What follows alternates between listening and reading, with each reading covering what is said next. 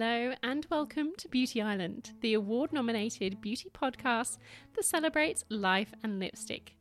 I am your host, Melbourne based beauty journalist Brittany Stewart. If you are new here, or maybe you just need a little recap, each episode I sit down with a guest and ask them about the eight beauty products that have a special memory or meaning for them, the ones they take to a desert island, aka Beauty Island, that I am sending them off to. Maybe it's the first beauty product they ever bought, the one that gives them their signature look, or the perfume that instantly sparks a memory of a special place or person. Along the way, we find out more about their life, career, and the people and events that have shaped them into who they are today. Today, my guest is multiple beauty brand founder and managing director Alison Goodyear.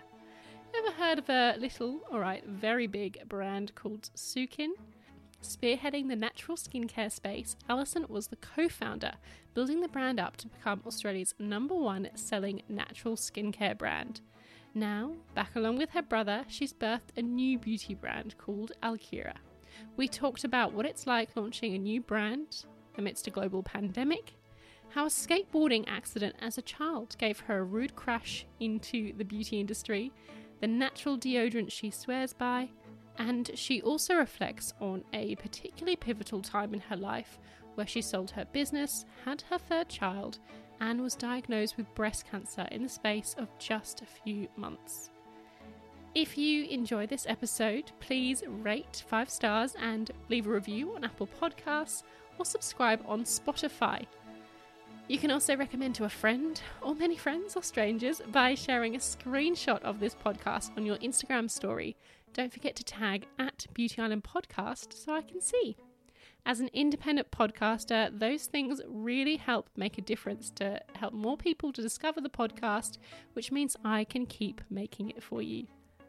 Now, over to Alison. Enjoy.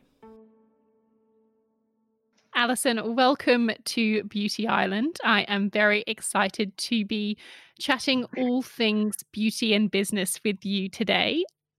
Thank you for having me. I suppose a good place to start is, I suppose, where the passion or interest in beauty really started from. Can you remember your first memory of beauty?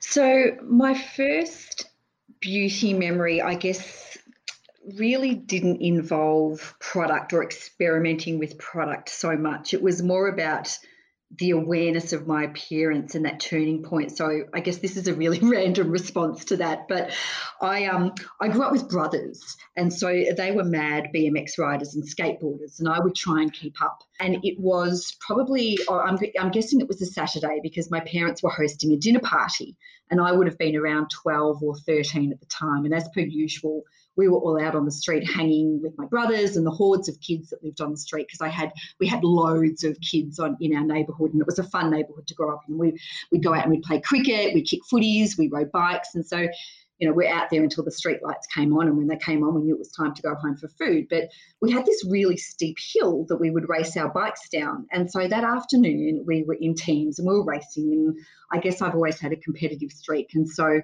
we were racing down the hill and I lost control of the bike and it started to wobble and I sort of fell off face first. And I scraped my face along the asphalt. I broke and lost all of my front teeth and I was knocked out. So, needless to say, my parents' their dinner party was cancelled, and I was le- and I was left with blood and scabs and scars all over my face. And the recovery was long. You know, in fact, I still have to revisit issues with my two front teeth that were knocked out and what we're now 30 years later. So episode I think that was a turning point for me. It was when I sort of transitioned from being that tomboy to being a girl who all of a sudden just became aware of what it meant to preserve my face. Mind you, I wasn't allowed to ride a bike anymore anyway, so that was that was off the cards. But you know, I was 13 and I was impressionable and I didn't like having a face full of scars. My teeth were crooked and wobbly and you know, it just took a long time to recover and when I did recover, on came the braces and the night guards and the mouth plates. And I would have these rubber bands that stretched from the top of my mouth to the bottom. And it was just a long journey to recover from that accident. So I guess when you asked me what my first beauty related memory was, it was more around beauty awareness and the impact that that had on me and the importance it was for me to feel good in my skin if that makes sense. So there you go. That was probably my first beauty related incident uh, um, memory. And I, after after the accident, I was also introduced to things like vitamin C oil, and I had to start wearing lip balm a lot as well for when you know we had those braces put on because my my lips would always chap. So it was more about awareness, beauty awareness for me.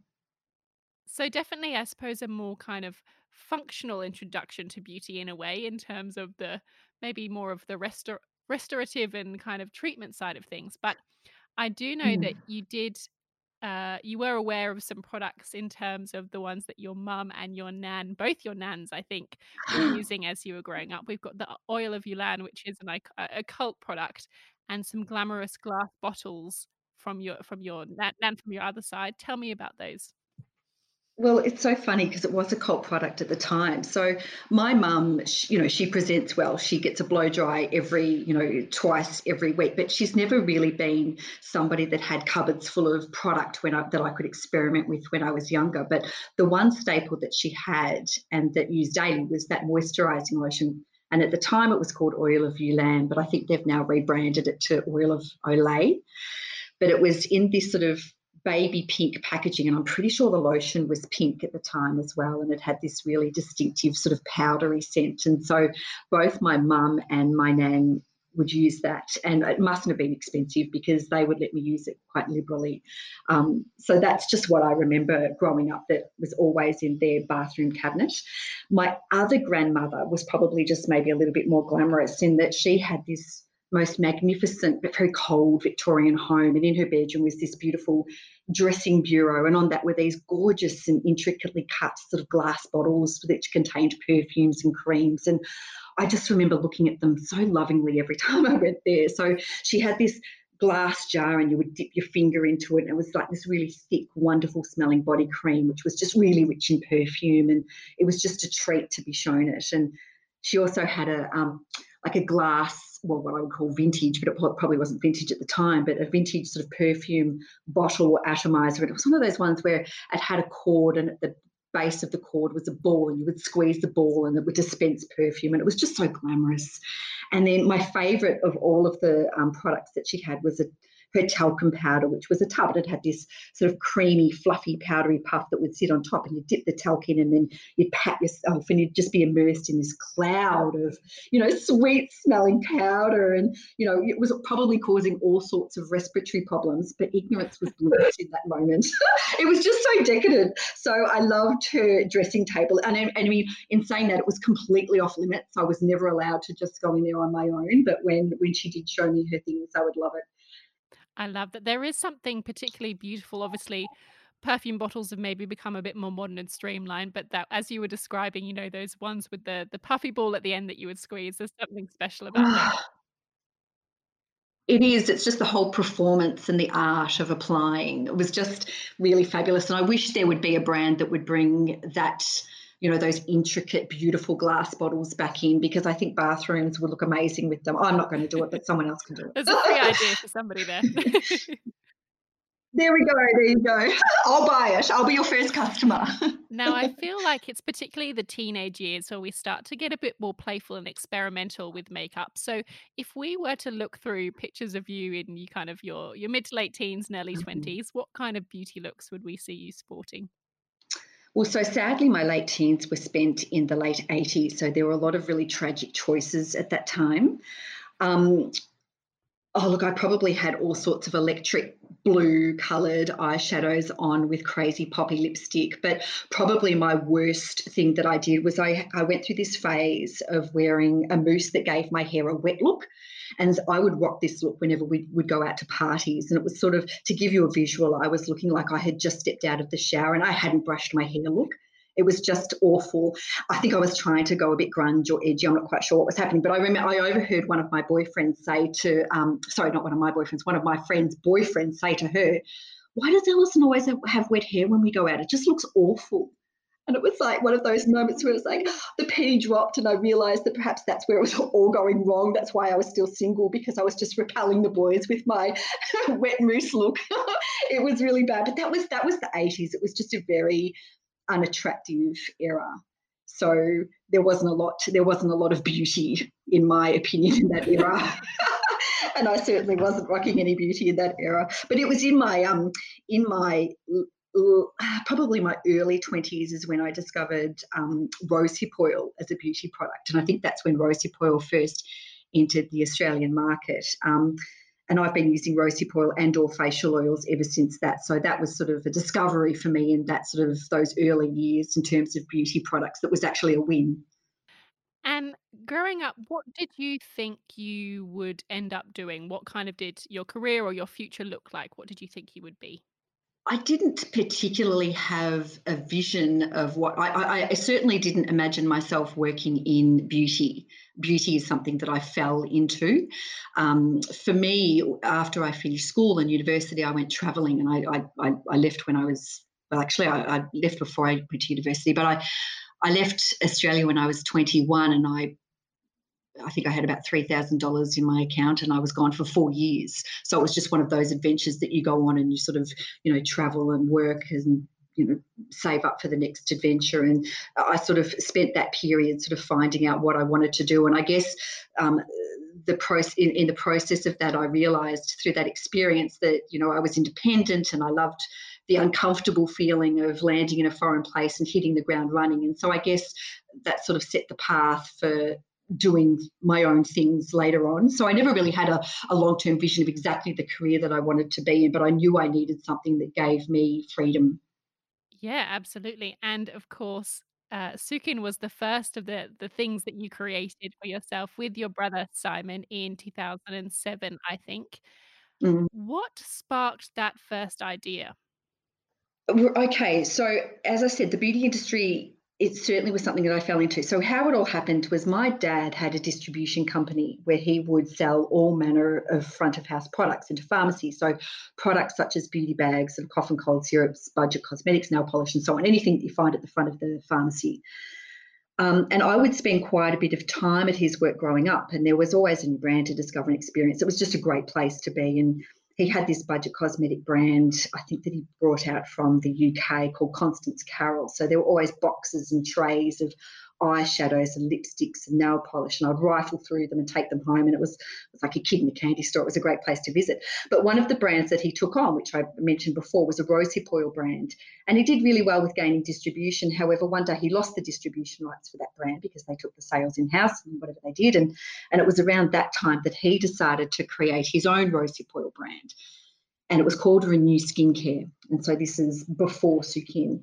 So I had just had my first baby at that time. So I came on part time with him to help him with branding and to help him with the administration of pulling components together for that brand. And it was a great brand. We, we, we worked on that for a couple of years quite successfully. So we would have this counter pack, and on the counter pack, there would sit 12 moisturizing creams and 12 rosehip oil um, rosehip oils. And you would buy, as a customer, you would buy a moisturizing cream and you would get the rosehip oil for free. And both of those were 1995, I think it was. So it was a great combo. It offered great value for money and it sat on the counter. So it was one of those sort of purchases that you made at the last at the last minute. But it was around, to answer your question about Sukin, it was around this time back in would, would have been 2007, where the health and wellness industry was still in its infancy, but it was gaining momentum. And what we saw in the pharmacy space was that there were a lot of customers willing to convert to natural skincare products, but they just weren't being offered a lot of choice, in particular in that pharmacy space. So there were products that sat more in the organic um, skincare realm that you would buy like a little 60 ml jar of moisturizing cream, but it'd be $50 plus. It was just a very, very expensive proposition. And on the flip side, there were other products that were positioned in naturals that just weren't, they didn't look good, they didn't feel, they didn't feel good, they didn't smell nice. So there was a very obvious opportunity and a gap that we saw that needed filling. Um, in around that time comes my brother Simon. Simon had just finished uni, and we got talking over the dinner table one night about what we saw was an opportunity that needed to be filled. And we decided to get to work and create this new brand. And then you know, along came Sukin. And, you know, it, it, was an interesting journey. So at the start of Sukin, the natural category didn't exist. So we effectively had to create it and we had to convince buyers and retailers why they should take on this unknown natural brand and make room for us on the shelf. Um, likewise, we also had to work to educate the end customer and make them aware of what natural meant. So on our labels, and they still have them on their labels today, but they've got um, a no list. So it shows no parabens, no sulfates, no synthetic fragrances, and so on. But at the time, that was a new concept. And so a customer would pick it up and they'd say, okay, it doesn't contain a paraben, but what does that mean? And why, why is that a good thing that it doesn't contain parabens? So they would then go off and, and, and educate themselves on that. So really, Sukin for us was a brand that was created around really what wasn't in the products. And that's how we developed that category. And it's so interesting to think that, particularly like you said, when Sukin was starting, the natural beauty kind of category was in its infancy. And you think about how much more educated uh, many beauty lovers and users are now when it comes to ingredients. But you really had to be doing all that education from the start with Sukin. Mm, that's right. Yeah, it was definitely a challenge, but it was a fun challenge. You know, it was it was such a fabulous journey. So we took Sukin from concept to Australia's number one selling natural skincare brand, and that took us six years to do. So we were outselling some of the major multinational mass brands. So it, it just shows that there were customers that were so hungry to convert to natural at the time, but no one was really giving them that offering. So now, obviously, the market's quite saturated, but that's a good thing. I think, you know, the more natural brands, the better, because in my opinion, when you have a natural a brand, it's usually backed by a business that has some ethical positioning and value propositions that they stand behind as well. So they tend to be cruelty free and they tend to be vegan, they tend to use sustainable packaging and, and, and the list goes on. So I'm all for a saturated natural market. I think it's I think it's a fabulous thing. What is the, if there is a particular product that you um, ideated and created at your time at Sukin, what's the one that you're most proud of or the one that you love the most? I love a facial oil. I've always been a lover of a facial oil. So we had a rosehip oil within the Sukin range. Now, um, now we've come sort of full circle um, with a new brand that we've launched um, called Alkira, and we've got two facial oils that sit within that brand. So I religiously use facial oils every single night, and you can get ones uh, uh, facial oils that are standard. Um, one ingredient like a rosehip oil, or you can use combination oils. I tend to gravitate towards the combination oils because they just have a, a greater um, profile when it comes to antioxidants and essential fatty acids and vitamins. You can get a real mix of, of different sort of plant based and nut oils that you can um, have with those. But you know, a, a facial oil is typically rich in vitamins and nutrients, and they just uh, uh, they just pack a really powerful punch when it comes to hydration. And so I always swap them out for what I would typically what people would typically use as a night cream. So I tend to use them at night, every night, and then I always feel like I just wake up with really hydrated, plump skin. So I, I love a facial oil. I, I send them from the roof rooftops no, I agree. I always think that particularly facial oils are one of those products that if you're an impatient person who wants to see results fast, facial oils are one of those products Yeah. that, you know, after a few uses, you can really start to see the difference it's making in your skin. Yes. Yeah, agreed. I think they I think they're wonderful. The third product on your list, before we leave young Alison aside, is one of the first beauty products that you remember buying yourself, which is the Body Shop White Musk Oil Scent. Tell me about your memories around this product. Ah. Well, so one of my best friends used to have a part time job at the body shop, which was the beauty go to destination in the late 80s. And she would work there on the weekends, and I would visit most Saturday afternoons, and we would just slather on creams and their wonderful body butters and perfumes. And as a girl, the body shop was a beautiful destination and a great um, store to visit because there were no other beauty destinations back then. That was sort of the the one place where you could go and it would just have this sort of visual and sensory delight. Sensory delight. Um, so she would get staff discounts, which of course were always extended to me because you know that's the kind of friends friend that we were. So we would just sort of buy an enormous amount of product on that Saturday and go back to her house and just rifle through our bag of goodies. But there was always I always had the I would always gravitate back towards the white musk, and they were these little. Um, oil perfumes. I don't even know. I haven't. I haven't been to the body shop for ages. I don't even know if it still exists. But they were um, it, it, was called White Musk Oil Perfume, and I think they were around a 30 ml size in this frosted sort of glass bottle. Um, and it had a little applicator in there, and it was just this really sort of smoky, powdery scent that I used to bathe in. I don't know if I would wear it now, but I loved it at the time. It was my signature fragrance. I love it. On rotation, yes.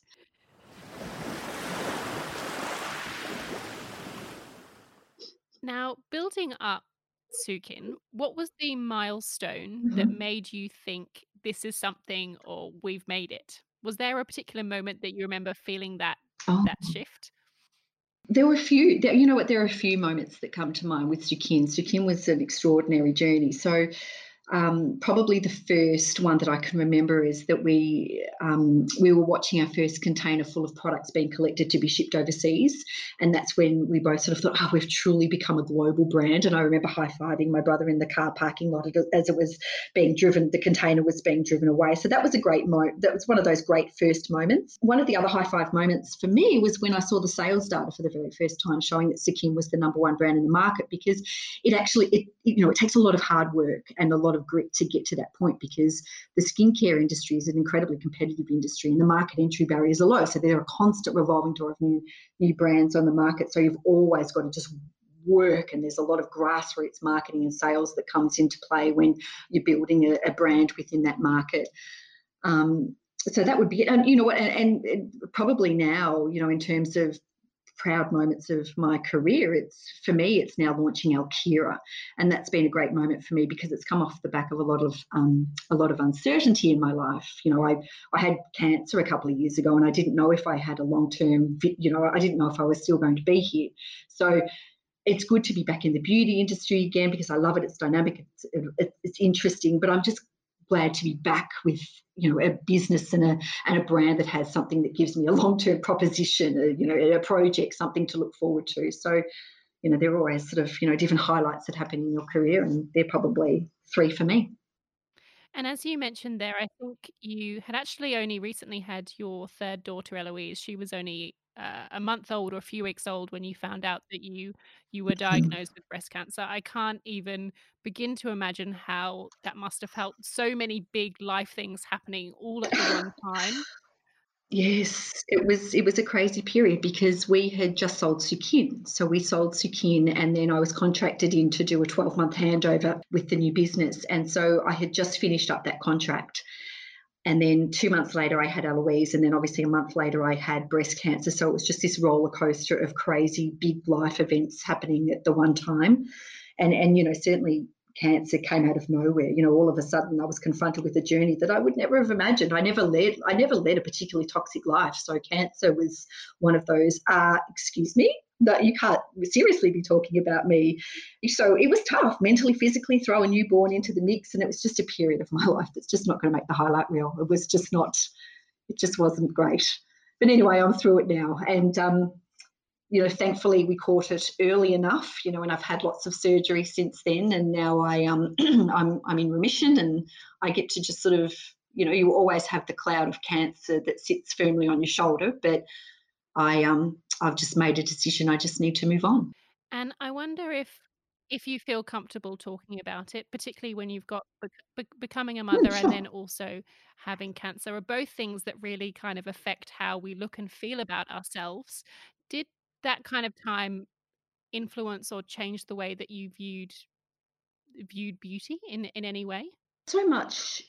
I don't know. I, I think the shift for me was more about internal health more than it was the external health because I've always been pretty good at looking after my skin just because I've, you know, obviously I've have, I'm beauty aware and I've been in the industry for some time. But for me, you know, obviously you, you set up a team of carers and medical staff to be part of your care team. And one of those was a naturopath for me. And so um, she has held my hand through a lot of internal um, solutions. So lots of supplements and and even just shifting some of the things that I was doing with my diet. So I start my day every day with a green smoothie, and and and that was just to um, swap out cereal. But in effect, it's been fabulous for my skin. A green smoothie is fabulous for your skin every day, um, and just other little su- supplements and things that she that she has me on. But I guess that's the greatest shift for me in terms of inner health, which is then radiates, I guess, in, in, in external beauty. And I think that reflects a changing movement in the industry as well, that beauty is not just the topical things we apply, it's really about the whole kind of holistic approach of treating our body inside and out. Correct. I'm seeing a lot of that now. A lot of there are a lot of new brands and products on the market that are concentrating on inner health. So a lot of collagen, powders and a lot of um, probiotic mixes as well that they're starting to sell within that beauty aisle, which is really interesting, and a lot of supplements that are coming about. So that there's a it's a it's a really positive shift. You talked a bit before about obviously your first signature scent being the Body Shop's White Musk perfume, and when it comes to when it comes to another fragrance that you have memories about, I think you don't particularly have a specific fragrance, but that you do have some scents that are special to you. So Mm. tell me about those. Yeah, right. I don't have a particular. Fra- I, I had to think about that because I don't have a, a particular perfume that I could pinpoint as something that holds a special memory. But it was those those scents. So I tend to gravitate towards woody oriental aromatics more than I do floral, and I guess that's shaped by those you know those comforting experiences growing up. So I know this sounds completely random, but I love the sound of lawnmowers and I love the smell of cut grass. And I think that is just a reflection on it's the weekend and it's relaxing time and it's that beautiful, fresh, invigorating fragrance. I don't know. I love the smell of an open fire because my nan used to have her fire roaring in the winter and we would sit beside it. We'd listen to the footy on the radio, we'd eat biscuits, she'd knit. So the woody smoke always makes me feel safe. So that's they're those memories that are complemented by those scents at the time that have you know those warm sort of tones attached to them. Um, one of my favourite smells, actually, now that I'm thinking of it, and I can never pronounce it, but it's an essential oil, ylang ylang. I think I think so. it's pronounced. That's one of my favourite. Yeah, I'm, I've always been pretty bad, but anytime there's a a product or a candle with ylang ylang in it, it always comes home with me. But interestingly, in all of this, um, with fragrances, with all of the products that I've ever created, I've never used warm tones as the top note. I've always had those uplifting, invigorating sort of citrus notes. And I and then I use those warm base notes like a lavender or vanilla, vanilla. And I think that's more driven not so much by, by what I want to see, but more what the mass customer likes. They tend to like those sort of invigorating, fresh scents in bathrooms. So yeah, I don't tend to create product for myself, which really I need to take a good hard look at myself. I need to be a little bit more You can, yeah, you can self-indulgent. afford to make what you want as well. But funnily enough, I was um, when we talk about perfume. Sorry, I know I keep going on, but you've just opened the floodgates. In my um, mid twenties, I would use a Allure by Chanel, which was really expensive at the time. It probably still is an expensive, um, you know, brand under their portfolio. But I loved that fragrance. I don't know if I'd wear it now. It was really strong. It was one of those fragrances that you'd walk into a room, people like, "Oh, you smell great," but I think I just bathed in it probably a bit too much. No, I really love your approach to it because when you isolating those particular smells, of course, that's what perfume aims to do as well, to bring those memories together. So I love for you that it's really kind of those raw original smells that are so evocative. And even when you were describing, you know, sitting with your nan, eating biscuits, listening to the footy on the radio, paints this really cool picture for us. It's amazing the power of scent, how it can transport us back, I always think. Mm, yeah, it's fabulous, isn't it? Now, you sold Sukin in 2015, and we are now in Yep. 2020. So there was a few years when you were, I suppose, working on other things before launching Alkira Skincare, which has launched this year, which is incredibly Yep. exciting. Mm, Congratulations. thank you. It's um, obviously an Australian, and as we've come to expect when we talk about the morals and values that you really like in skincare, which is vegan friendly and cruelty free, natural, um, with a focus on native ingredients as well. What gap on the beauty shelf did you really want Alkira to fill for people?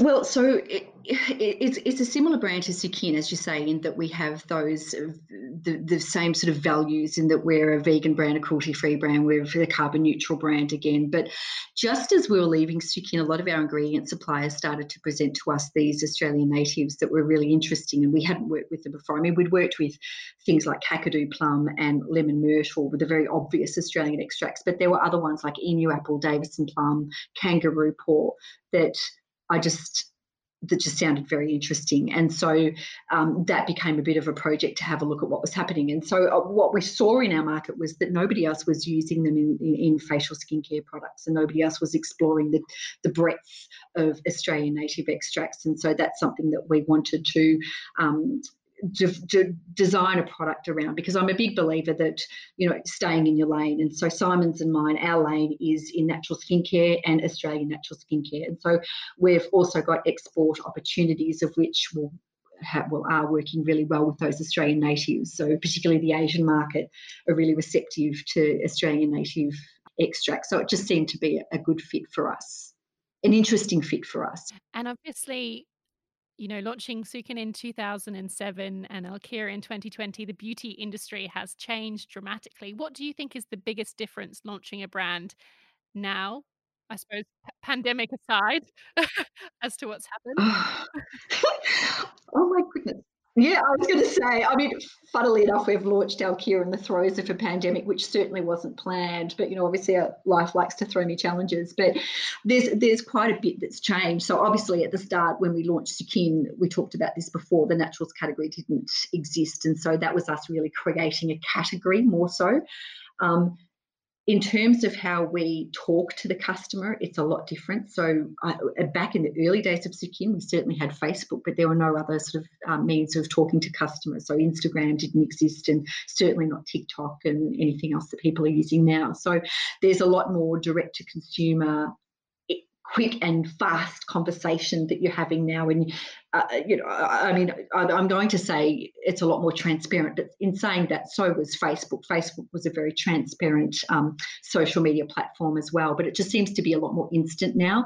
And what i've seen in the um, the industry there just seem to be a lot more brands that come onto the market a lot of quick brands and they tend to be driven by social um, what do we call them influencers. There are a lot of influencers that will bring out their own brands with a wide network of followers like your kylie jenners which you know is is clever you know if you've got this billboard of millions of people why not bring product out for them we we have had to pivot our strategy quite quickly with COVID. So rather than being a bricks and mortar brand at the moment, which will we, we, will be later on in the year, but at the moment we're having to do a lot more online work. So with those social media media channels, so it's a little bit different, but you adapt. You pivot your strategy and you adapt, and that's what we're doing. And surprisingly, the brand's doing really well online. I think everybody's sitting at home and bored and buying we're all investing a lot more time in our skincare, I think, in this time for sure. That's right. I am too. Uh, I'm actually I'm masking more than I have ever masked. So I would typically I can be quite lazy with skincare. I know that sounds crazy, but I can mask probably once every couple of weeks. But in isolation, I found myself doing it every oh probably twice a week. Maybe boredom. Maybe my skin my skin was playing up at the start of isolation. I guess that was just stress and all the rest. But yeah, I found myself masking more. But it's a treat, and it always feels like you're doing something as well, which I think makes a difference. That's right. You're ticking off some sort of to-do list in isolation, even if it's a mask. oh goodness, I had three children at, at home during isolation, so I needed a bit of pampering time. Absolutely, absolutely with Alkira, there's a few different ranges based on kind of the results that you're after. Tell me through, tell me if there is a particular product uh, that you love in your routine or a stand up product that you're really excited about at the moment from the range. That's right. There's a few. Um, there's a. I think we've got five different ranges, but the range that I sort of gravitate towards because I have more mature skin is the brightening range, which is a vitamin C and antioxidant rich range. So the key sort of native callouts there are Kakadu plum, Quandong, and finger lime caviar. So the vitamin C rich um, products, which are great for my skin. So we've got a couple of products in there that I use all the time. And that, of course, is the vitamin C plus facial oil, and that contains um, rosehip and kakadu plum as the key ingredient callouts. And then it's got 12 other plant and nut oils in there as well. So I use that every night. And then the other product that I follow that up with is called our antioxidant night cream, which of all the products that I've ever created, it's probably my favorite. It's like this really creamy, buttery, uh, rich night cream that's got those vitamin C products, but it's also got pomegranate and acai, it's got turmeric, it's got carrot, it's got um, nourishing butters. It's just this really beautiful decadent cream that I finish off my routine with at night. So they're, uh, you know, they're, they're my two favourite products that I've probably created um, in my whole career. And as we mentioned, obviously, um, COVID 19 has thrown a bit of an unexpected spanner in the works in terms of maybe not something you were anticipating when you were launching, but in terms of kind of your your goals for Alkira, what are you really striving for or what are you what would you love to achieve with the brand? Well, I guess similar to Sukin, what I'd like to see with Australian brands in general, but with with our skincare brands, I'd like to take them to export because I think we've just got such a great story to tell in Australia. And when it comes to their, you know, people from overseas and their um, perception of what Australia is, it's this clean, green environment. And I think brands here, not only in skincare, but in lifestyle products and in apparel, we can be leaders in that sustainable and natural space. So I'm a big advocate for that. So I think Australia can own the sustainable green lifestyle. So for Alkira, it's really just another product that we're launching to um, to spread the word. And I, and I think that's probably the best way to describe that. It's just a, it's just another brand to um, highlight highlight those uh, those sustainable natural products. The fifth product on your list is one that you would trust with your life, which for you is the Chantecaille mascara. So tell me about why this one is so good. Well, I just just mascaras in general. I I tend to use. So even if I'm up exercising really early in the morning and no one, I'm not expecting to run into anyone, I always put a lick of mascara on. And I think that's just more, I feel more awake. I feel if I did bump into somebody, I wouldn't look like I was half asleep. So for me, mascara is something that I always have on, even if I'm going for a swim, which sounds really strange. So, you know, in saying that the Chantecaille um, mascara is just one that I'm using at the moment. It's not so much that I'm I'm um, gravitating towards that brand. It's just mascaras in general are my. It's the one product that I, if I was stuck on a desert island, I would have a mascara. Good to know. You may have preempted a final question that I will ask there. So it's good to know that you're prepared. Are you taking me to an island? I'm going to be stuck on an island. Obviously, you have spent well over a decade working with your brother Simon. Mm-hmm. Um, what do you think is the secret to that has made yours such a successful working relationship? What strengths do you complement each other, or, or mm. what do you What's the secret behind your partnership? We have very specific and different skills, and we respect each other for the skills that we bring to the table. So, Simon's very much around branding, um, the look of the product, the sales and the marketing component. Um, for me, I gravitate more towards product development, operational, finance. So we've just got very sort of different skill sets. And um, he sits on one side of the office, and I sit on the other side of the office, and we wave to each other, but we don't have a lot to do with each other. Maybe that's the key. but no, it's really just about being able to respect what he brings to the business and what I bring to the business. And we can certainly have our opinions, but at the end of the day, he signs off on what he does and I sign off on what I do. And also outside of business, he's we just get along really well. You know, we're very close. And so that obviously helps. But no, I don't want to be stuck on a desert island with him if that's what you were thinking. Like, no, no.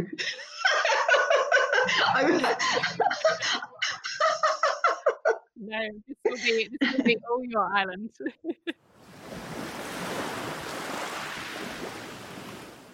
the next product on your list is, I think, a bit of a new discovery for you, which are native deodorants. So tell me about about how that's going.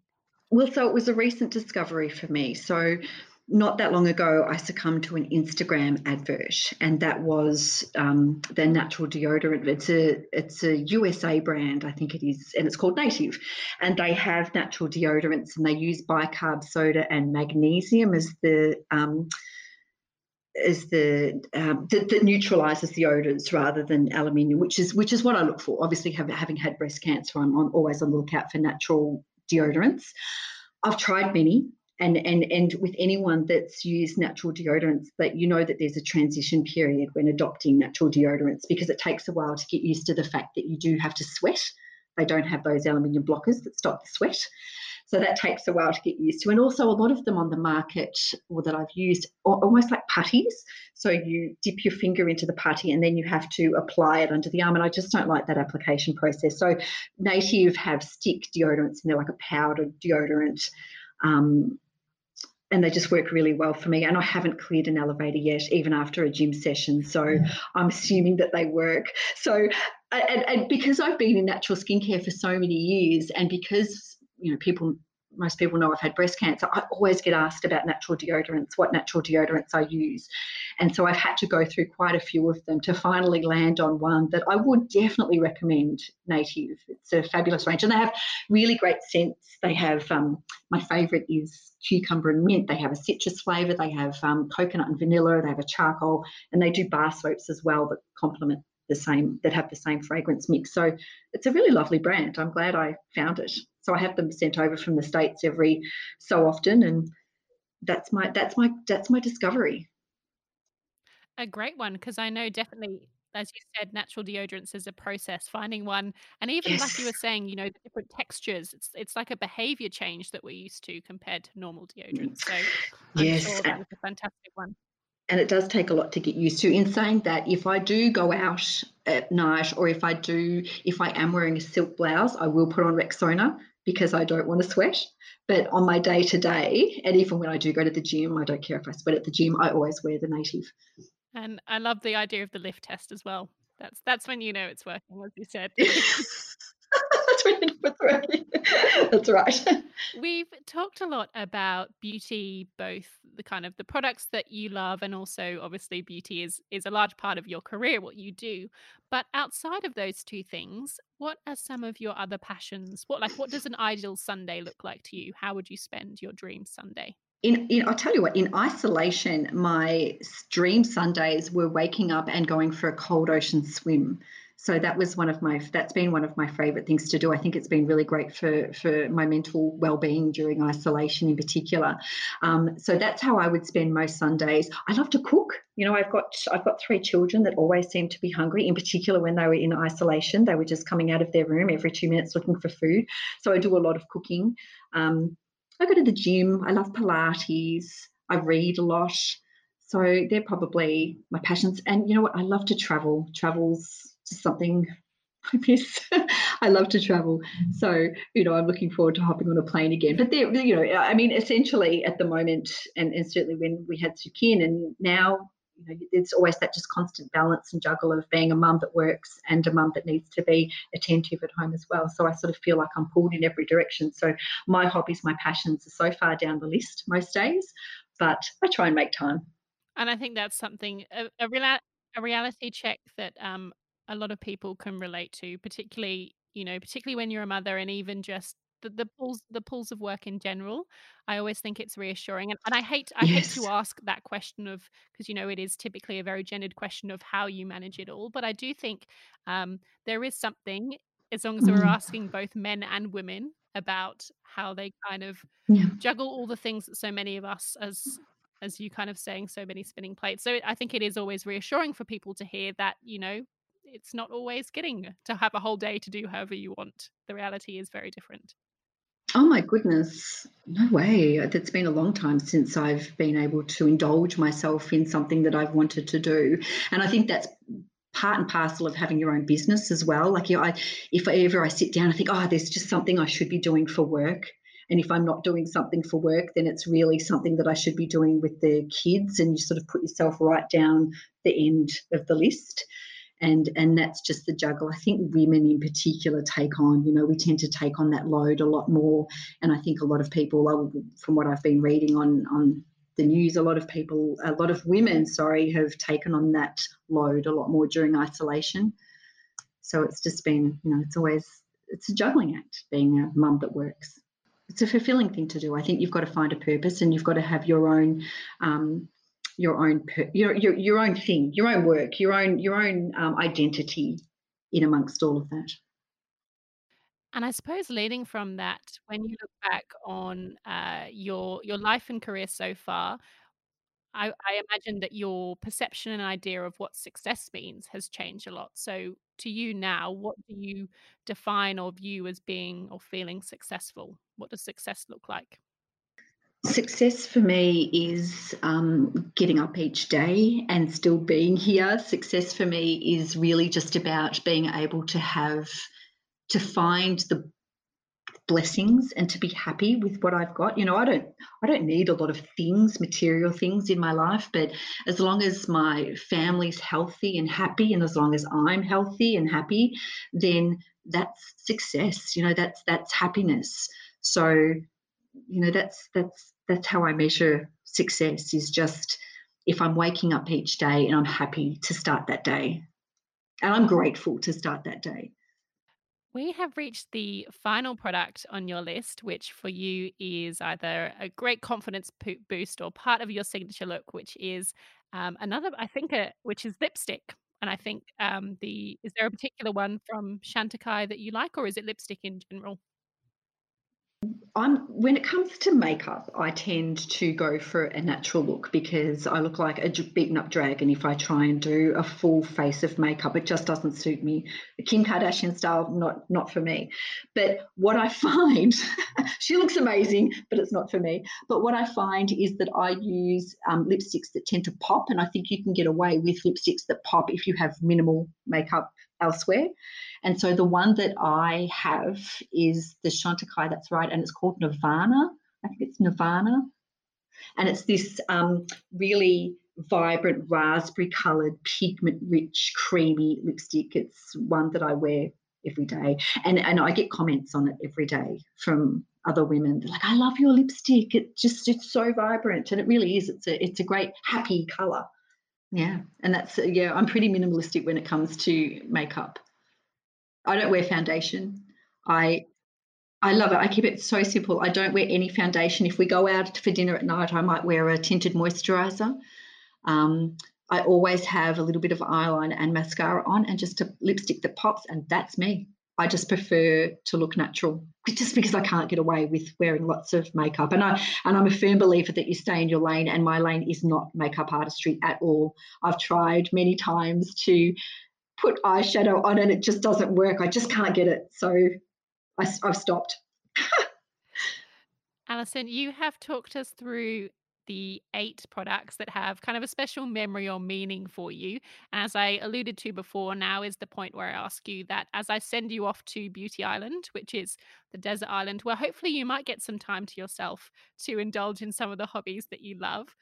But if you could only take one of the products that you've talked about today with you which one would it be? And it doesn't have to be practical, it can be just for the memories or the way that it makes you feel, or you can go practical if you prefer. And I give you um, endless amounts of sunscreens, you don't need to worry about that. But which product from your list will you be taking with you? Oh, okay. Just the mascara the mascara. And I know nobody is going to see me, but I will feel amazing every day if I just put a little bit of of mascara on. I feel like I could just tackle that desert island all by myself if I have alert looking eyes. That with no hesitation. I love it. no hesitation. No hesitation. The first thing I do. Yeah. It has been such a delight talking through your beauty memories and incredible journey and insights with you today, Alison. Thank you so much for your time. It's been so much fun. Thank you so much for having me. I've really enjoyed it. Thank you for listening to this episode of Beauty Island with the brilliant Alison Goodger. You can find where to follow her and, of course, a full list of all the products that she spoke about in today's episode in the show notes. If you fancy chatting more beauty, you can find me on Instagram. My personal beauty account is at Brittany Beauty BTS, where I regularly share products I'm loving and talk about all aspects of beauty culture. You can also sign up to my regular beauty newsletter called It's Beauty for my beauty column, reviews, and recommendations straight to your inbox. Thank you, and until next time, bye bye.